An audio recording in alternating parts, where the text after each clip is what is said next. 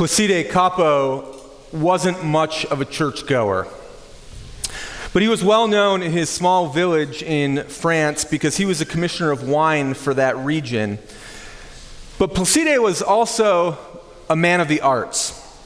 And even though he wasn't involved in his local congregation, he knew his local priest rather well. And one day the priest requested that Placide write a poem for the benefit of the church at Christmas. And so in 1874, he did write a poem guided by Luke chapter 2 in the birth of Jesus that would be called Cantique de Noël, the song of Christmas. The song was shortly thereafter set to music and it was rapidly shared and spread throughout churches in France. However, after some time, the Catholic Church, uh, because the song didn't have enough religious lyrics, banned the song from being sung in worship. But despite the fact the song had been banned, people across France continued to sing it anyway. And eventually, it made its way to America and was translated into English. Today, we know this as the Christmas hymn, O Holy Night. And beyond its artistic beauty, some of the themes of this song resonate so deeply with the experience of men and women and boys and girls of that time, and they resonate deeply with the experience of people during this time. You see, in the 1800s, the world was at war. Even before the Great War, the Franco Prussian War raged across Europe and the Civil War across the United States.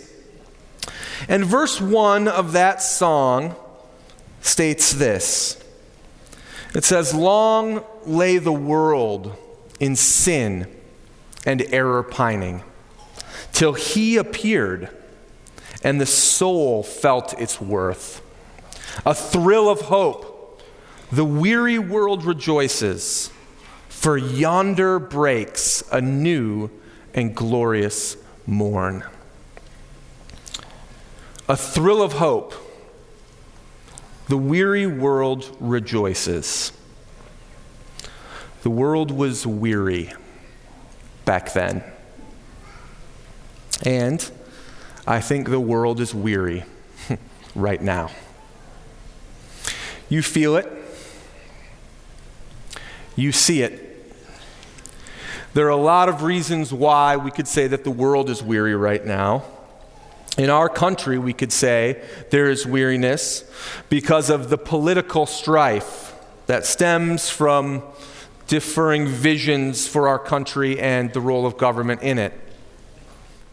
The world is weary of the relational strife that comes through navigating the different viewpoints of how to manage a global pandemic. And the fact that people you know and love have been divided based on these viewpoints and strife is incredibly wearisome. The world is weary due to the over programming of our family life. The world is weary due to the obese nature of information that is coming at us and the glut of technology and what, not only what those things do for us, but perhaps more wearisome is what they do to us. And the world is weary of uncertainty. I know many of us are. Life is always uncertain, but it feels like in the back and forth of these past couple of years that life may be even more uncertain than normal. And the cumulative effect of weariness results in a sort of apathy or disorientation that leads us to grasp for things that we think will revive our spirits but in fact, they only contribute to further our weariness. And that is a picture of the world over the last few years. And as a result, it grows and grows in this weariness as it grasps, as we grasp for all the wrong things. Last Sunday, we talked about some of the ways in which the themes of Advent, the coming of Jesus, point to how a weary world, even as weary as we are, a world can rejoice at the coming of Jesus. And we spoke about the themes of love and joy and hope and how those things happen at his coming and it causes us to rejoice. And tonight we continue that theme and we look at just one aspect of Jesus' coming, one theme of Advent. We consider peace. A weary world can rejoice because in his coming, Jesus brings the opportunity for peace. In Luke chapter 2, we see an announcement, and it is an announcement of peace. The host of angels, it says, the word host means army. An army, God's army, comes to announce peace. This is what it says The angel said to them, being the shepherds, Fear not. For behold, I bring you good news of great joy that will be for all the people. For unto you is born this day in the city of David a Savior, who is Christ the Lord. And this will be a sign for you. You will find a baby wrapped in swaddling cloths and lying in a manger. And suddenly, there was with the angel a great multitude of the heavenly host, the heavenly army, praising God and saying, Glory to God in the highest, and on earth peace among those with whom he is pleased. So the angel appears, and the host behind him and he proclaims a message after giving details of the birth of Jesus. What should you look for? What will you see? What will it be like? What is his name? He gives an announcement. And the announcement's in that last verse Glory to God in the highest, and on earth, peace among those with whom he is pleased. God gets the glory, and you get the peace. God gets the glory at the coming of Jesus, but you get the peace. And when we think about peace, we most often think about the opposite of war. We think about maybe more generally the opposite of struggle. And peace is a fairly popular thing to promote.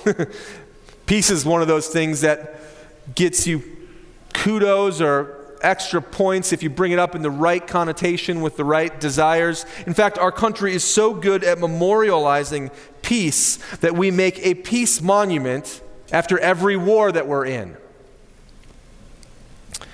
But peace is more than that.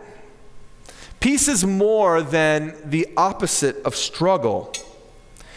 Peace is harmony.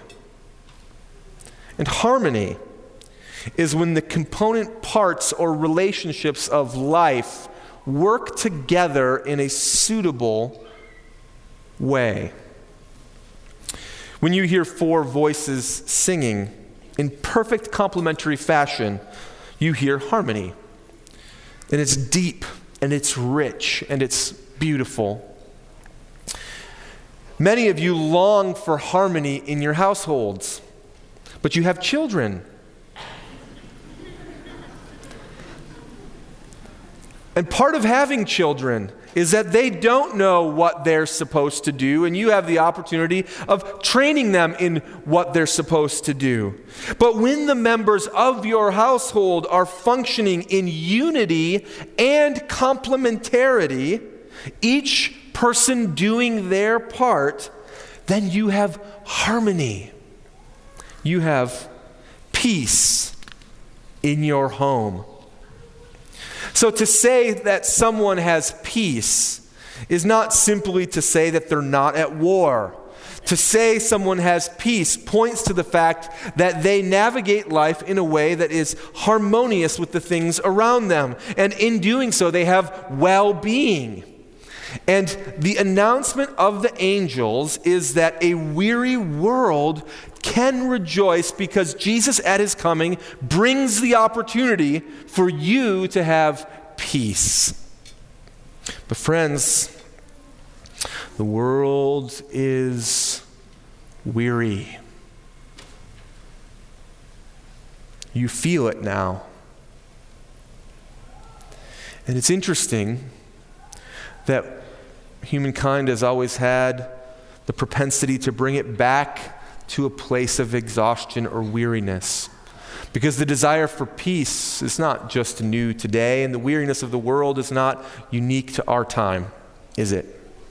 Generation after generation longs for peace. In fact, seven centuries before Jesus came, his role as one who would bring peace was foretold by the prophet Isaiah. This is what it says in Isaiah chapter 9, 6 For unto us a child is born, to us a son is given. The government shall be upon his shoulders. His name shall be called Wonderful Counselor, Mighty God, Everlasting Father, Prince of Peace. Another prophet, we'll see if you can get this one. Another prophet Micah prophesies of Jesus' coming centuries before he arrives, announcing that he will bring peace. He says, And he shall stand and shepherd his flock in the strength of the Lord, in the majesty of the name of the Lord his God, and they shall dwell secure. For now he shall be great to the ends of the earth and he shall be their peace. And so take all three announcements together and start to get the picture of what this Savior is bringing. The angels, the army of God say, Peace among those with whom he is pleased. The prophets say his name shall be called the Prince of Peace. And he shall be their peace. A weary world can rejoice because at his coming, Jesus brings the opportunity for peace. And so, how does the coming of Jesus bring peace to your present weariness? Because that's what everybody really wants to know when you are weary and grasping for things to revive you. There are many ways that the coming of Jesus brings you peace. Tonight I mentioned just three. The first is the most important that with the coming of Jesus, you have the opportunity for peace with God. There are some of us here tonight that know, we know, we just know it deep down in here that we are not at peace with God. You know, you've just gone your own way. You've been doing things your own way. You've given little consideration to God or how he would have you live. And what happens if you still acknowledge him in some ways but continue to do your own thing? De- what develops in you is what we might call a cognitive dissonance because you know, or at least intellectually, you recognize that God, if he really is the eternal king of the universe, you know that there is something in you that should point your life in a way that reflects his reality. And yet, when we do our own way, we don't do that. We know that life isn't reflecting the greatness of who he is, or his place, or his position, or his person. And so, internally, you have no peace. and you'll notice the announcements of the angels. They say, peace among those with whom God is pleased. They don't announce peace for everybody, they only announce peace for some. And so the question is, is how is God pleased with you? And how can you have that kind of peace? And the reality that the scripture points to us again and again is that for God to be pleased with you, you need to be perfect and sinless in who you are. But none of us are. And this is why Jesus came. And this is how he provides peace. Because Jesus comes to forgive sin, to purify the sinner for those who put their faith in him and his work and turn from their way and back to God. He gives them peace. The scripture says that God is reconciling the world to himself through the work of Jesus. And that reconciliation is available to you through what we call repentance and faith. Confessing your sin, turning toward God, and asking for His grace. And He promises, when you put your faith in His Son, to give it to you. And so that's why Paul writes in Romans chapter 5 Since therefore we have been justified by faith or made right before God by faith, we have peace with God through our Lord Jesus Christ. A weary world can rejoice because Jesus brings the opportunity for peace and specific peace with God. But the second type of peace that you can have is that you can have peace in a world that is not peaceful. Because we know, as the scripture lays out, and in your very own life, this world is not peaceful. And the prospects of it being peaceful for long periods of time are rather dim. But peace, my friends, is not just the absence of war. Peace is harmony with the things around you. And so, how can you function in a world that is not peaceful in a harmonious fashion? Well, Micah 5 5 tells us. It tells us that He will be our peace.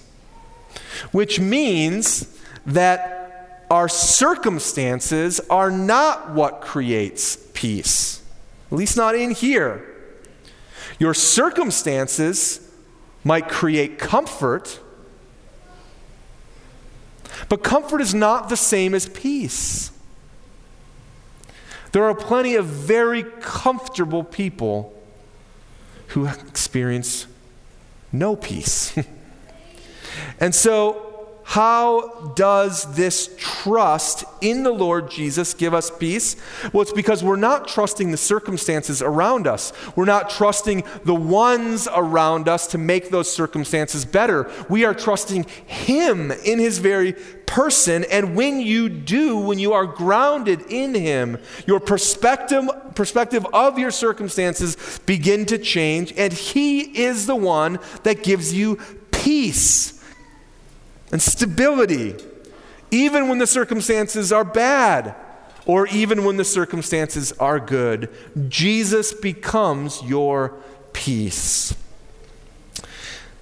And the third way that we see peace for a weary world today is this you can have confidence in this world in the midst of uncertainty. I think uncertainty is one of the biggest factors to weariness today. Whether it's COVID or politics or relationships or families.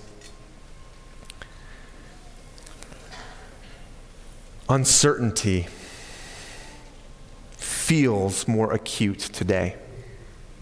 But you can have confidence because of the coming of Jesus. And this is why. Because if God, in his divine majesty, came all the way down, all the way down, to give you peace, then you can know that he will not go back on his promise or undo the peace that he has given you, no matter how difficult the circumstances around you appear to be. And this is where the themes of Advent all coalesce together because God, in his infinite love, sent his Son. And in sending his Son, those who meet him in faith, as the light who penetrates the darkness, experience a tremendous joy. Love, faith, joy. And that joy, that deep rooted happiness that is found in Him, points to the fact that we have a hope. A hope is not just for today, it's not just for tomorrow, it is for today and tomorrow and the year after and eternity. And because you have hope, you can have peace. Because if God is for you, then who could be against you? No matter what the world looks like around you. A weary world can rejoice because Jesus brings the opportunity for peace. Back in France, it was a weary world. The song had been banned from the church for almost two decades, but many commoners still sung Cantique de Noël at home. And legend has it that on the eve of Christmas in 1871, in the midst of the fierce fighting between the armies of Germany and France during the Franco Prussian War, a French soldier suddenly jumped out of his muddy trench. Both sides stared at the seemingly crazed man. But boldly standing with no weapon in his hand or at his side, he lifted his eyes to the heaven and he sang loudly the words Midnight, Christians. It is the solemn hour when the man God came down to us. It was the beginning of Cantique de Noël. And after completing all three verses, a German infantryman climbed out of his hiding place and he answered the call with the words in song From heaven above to earth I come to bear good news to every home. Glad tidings of great joy I bring, whereof I now will say and sing. It was the beginning of Martin Luther's robust Christmas hymn, From Heaven Above to Earth I Come. And the story goes that the fighting stopped for the next 24 hours while the men on both sides observed a temporary peace in honor of Christmas Day. A temporary peace in honor of the Prince of Peace a temporary peace in honor of the one who would be their peace.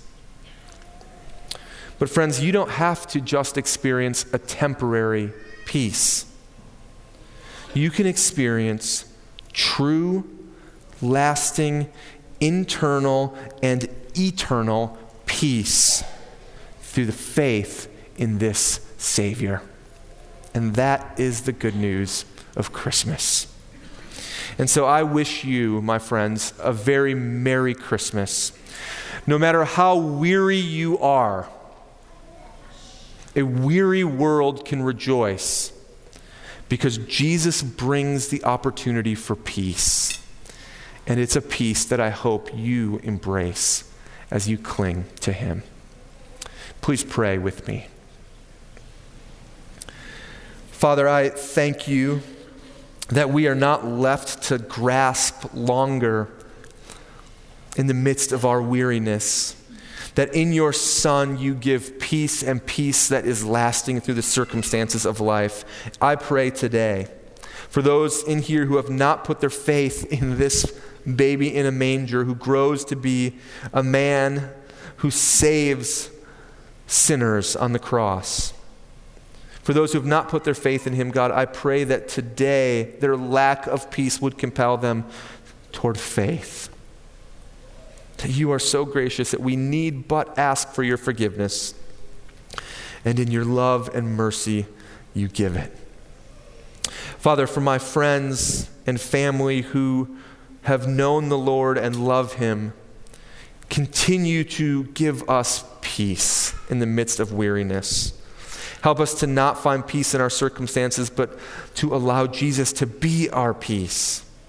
That we would know him and love him and be faithful in the midst of all of the ups and downs and the lefts and rights of this life. And we ask this, God, for the sake of your glory and for the sake of our good. Amen.